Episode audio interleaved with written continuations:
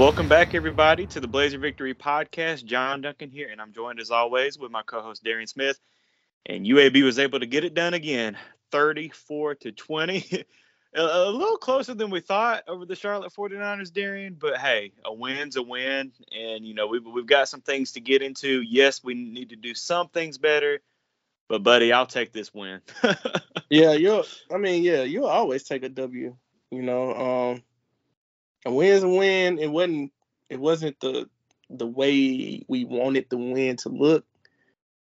But, you know, I got a little reassurance. I was just kind of looking at the ticker, and I saw that, you know, after playing us Georgia Southern, right, they haven't been as successful as they wanted to. But I just saw them. They took down a ranked 23-ranked James Madison team just then. So wow, I did not know that. Wow. Right. So Georgia Southern beat them. So that lets you know that, you know, hey, it's – and then they just lose to Georgia State or something like that.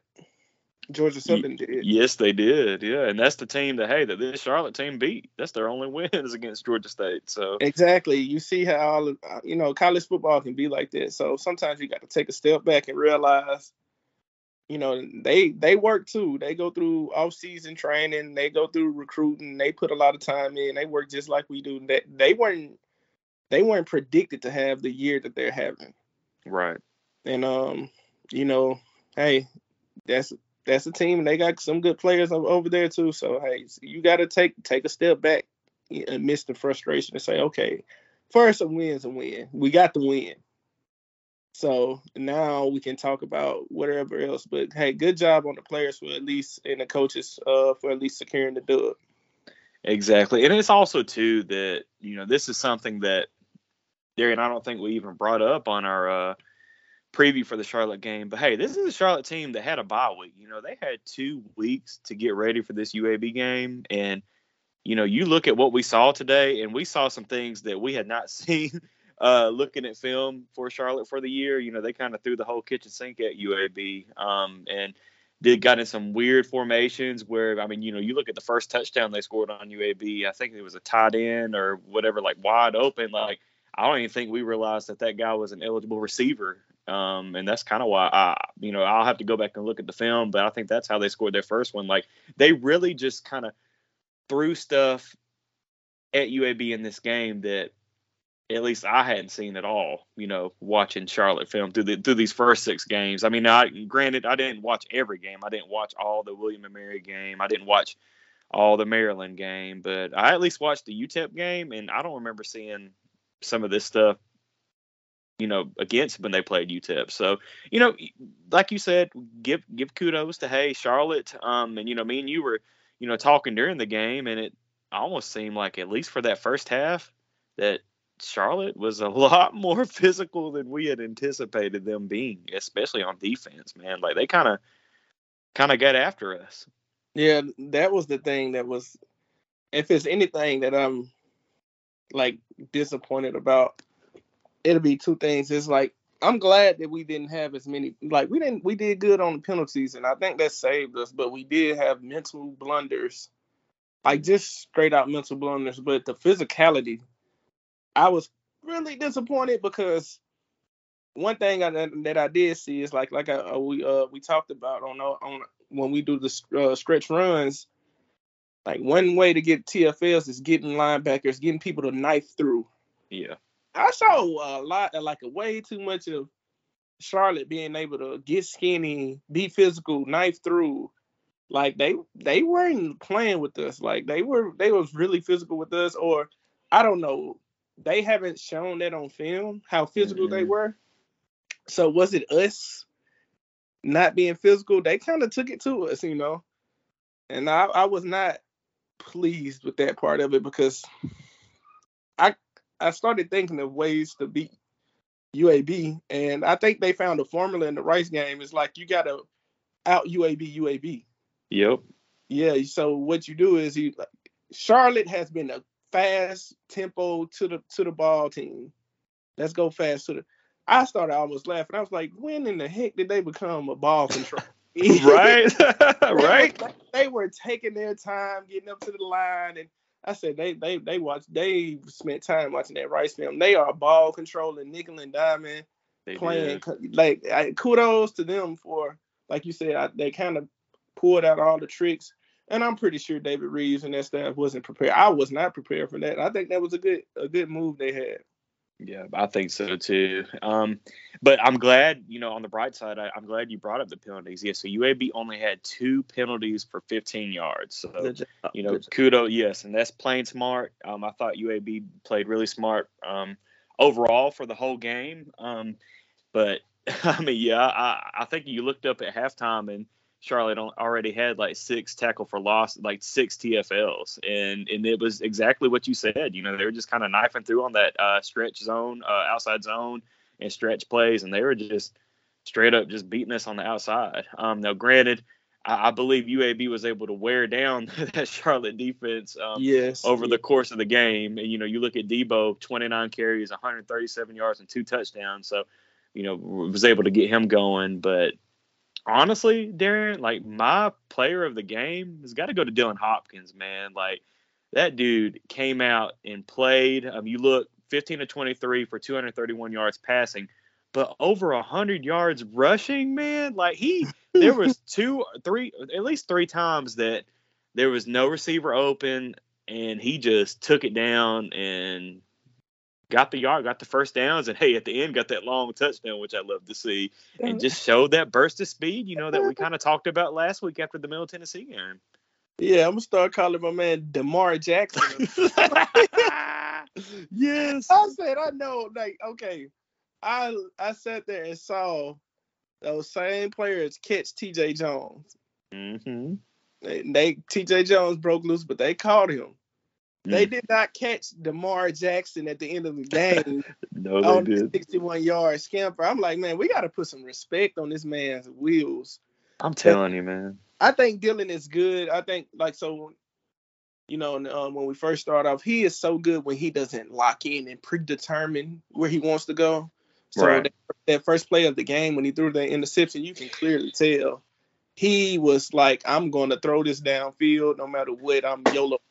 But honestly, dude, he was open. If he would have thrown it 2 seconds earlier and threw it more of a dart, mm-hmm. I think he would have got in. And I was talking with my buddy Paul at halftime too, and I think the wind might have got under that pass too and kind of held it up, and that maybe sailed on him a little bit. But I'm telling you, he was open for a split second. If Dylan would have thrown that just a second or two sooner, we would have had the start just like we had against Middle Tennessee last week.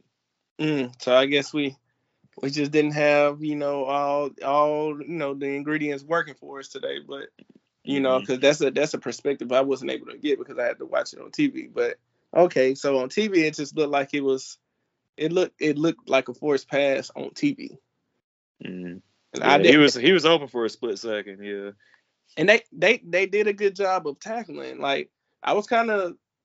I didn't know whether to be mad, not mad, but kind of to be disappointed in our guys or just give them praise because, in that third quarter and second quarter, they had safeties coming down that was tackling our running backs and stuff one-on-one.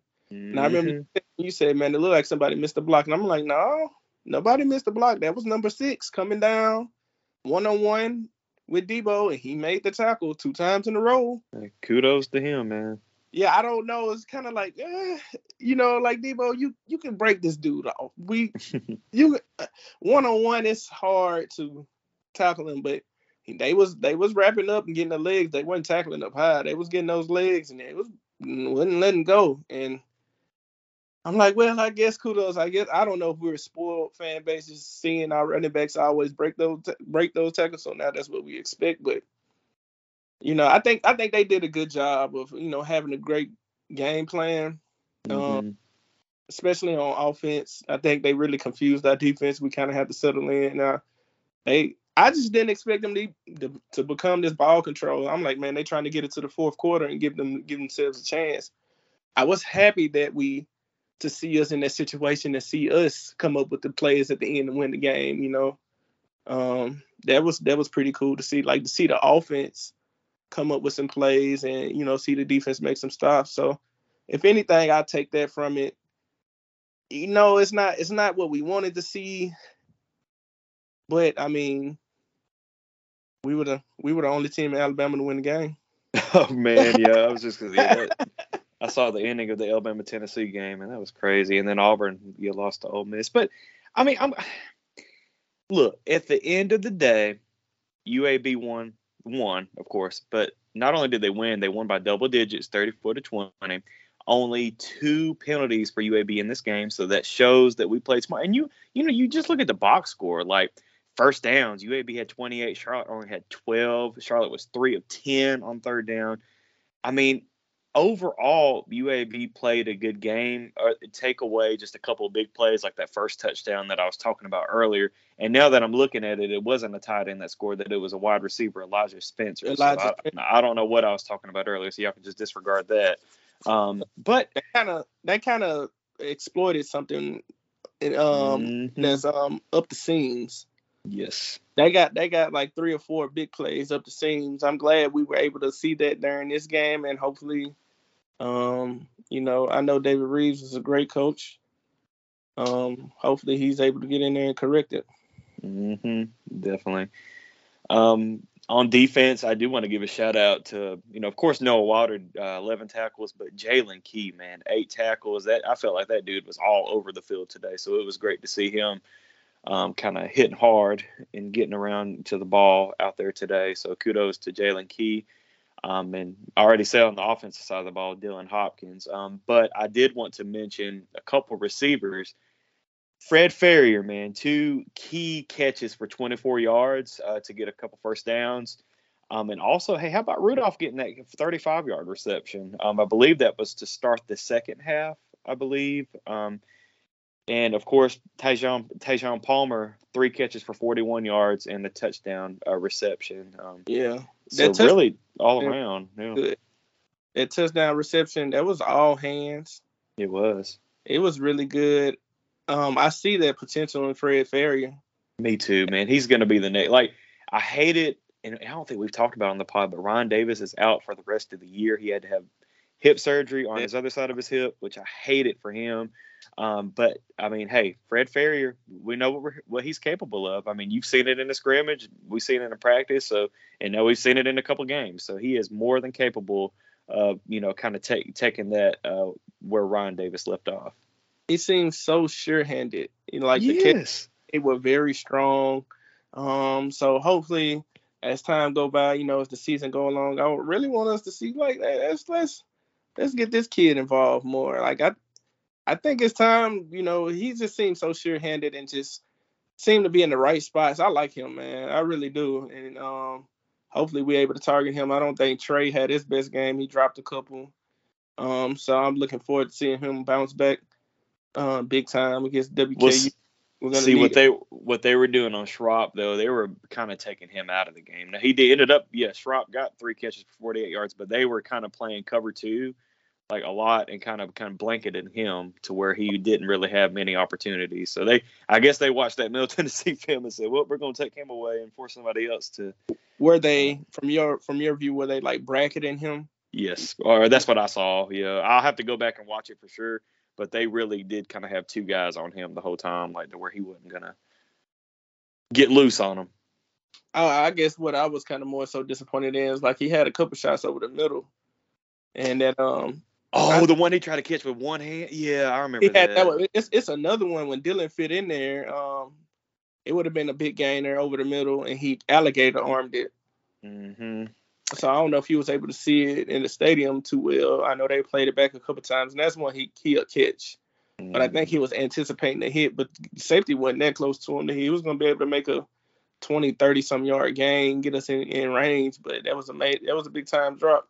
I think he had like 2 or 3 of them like that. And I guess I'm just so used to seeing him make those plays. That's how I got to make those plays. So I know I'm anticipating Western Kentucky. I'm anticipating Sharp having a big one.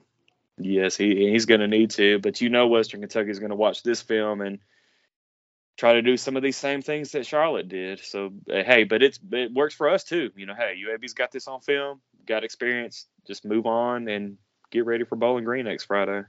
But Darren, do you have anything else that we want to hit? Oh, hey, Matt Quinn, he missed 1, but he hit 2 key field goals. So it was good to see kind of Matt kind of get back. I know he wants that, he missed a 45-yard field goal, I think, something in the 40 range. Yeah. Yeah, but hey, at least he hit the other two.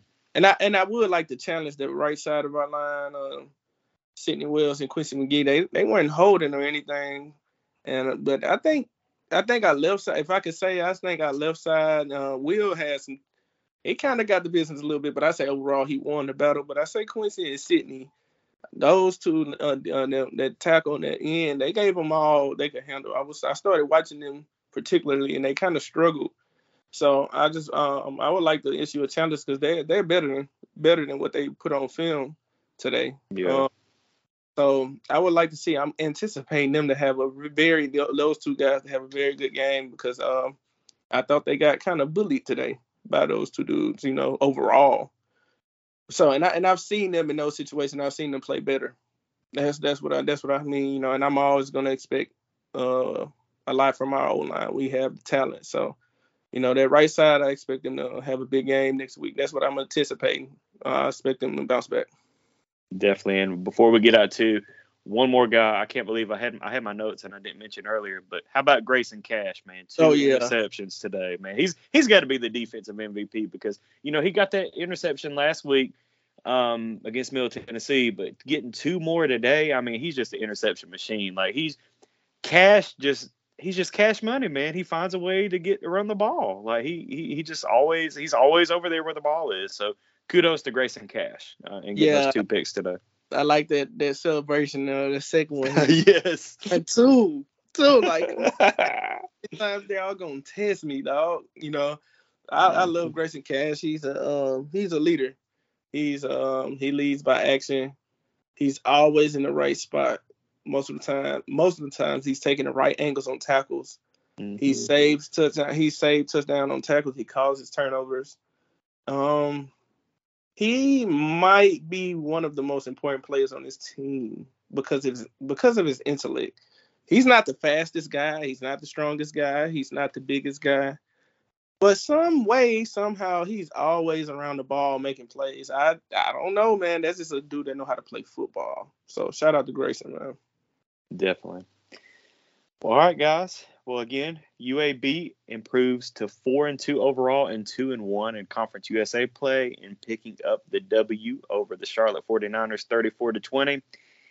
We've got a big test coming this upcoming Friday night. Hey, Bowling Green against Western Kentucky. You know, they're coming off of a big win today. They just beat Middle Tennessee. So it's going to be a showdown in Bowling Green. Can't wait to see, you know, how the guys look. But we will be back Tuesday morning with the Blazer Victory Podcast, where we will get you guys ready for WKU and an interview with Jared McDonald of the Bowling Green Daily News. So I know you guys can't wait to hear Jared's thoughts. You know, we've had him on the show before a couple years ago back in 2020 when UAB last met up with these Western Kentucky Hilltoppers. But definitely looking forward to that. But Darian, you want to go ahead and close us out, buddy? Big one coming up. We need this one. So we're going to need all of us. So Blazer Nation, let's ride. And let's ride. Hey, before I'm ending this, shout out to my boy Darian. Birthday boy coming up Monday morning. hey, I can't let you get out. Hey, you know, hey, I may be going to Jamaica tomorrow, but I can't let you get out. Wishing you a happy early birthday on Monday, October 17th. So happy early birthday, man. I appreciate you, bro. Thank you, man. And also, October 17th, Monday, is also my anniversary with my wife. Woo! So, yeah, Elizabeth, happy anniversary. And, yeah, you know, I got to shout out to Boo Thang, man. Shout out Boo Thang. Whoop, whoop. All right. All right, guys. We'll be back Tuesday. All right.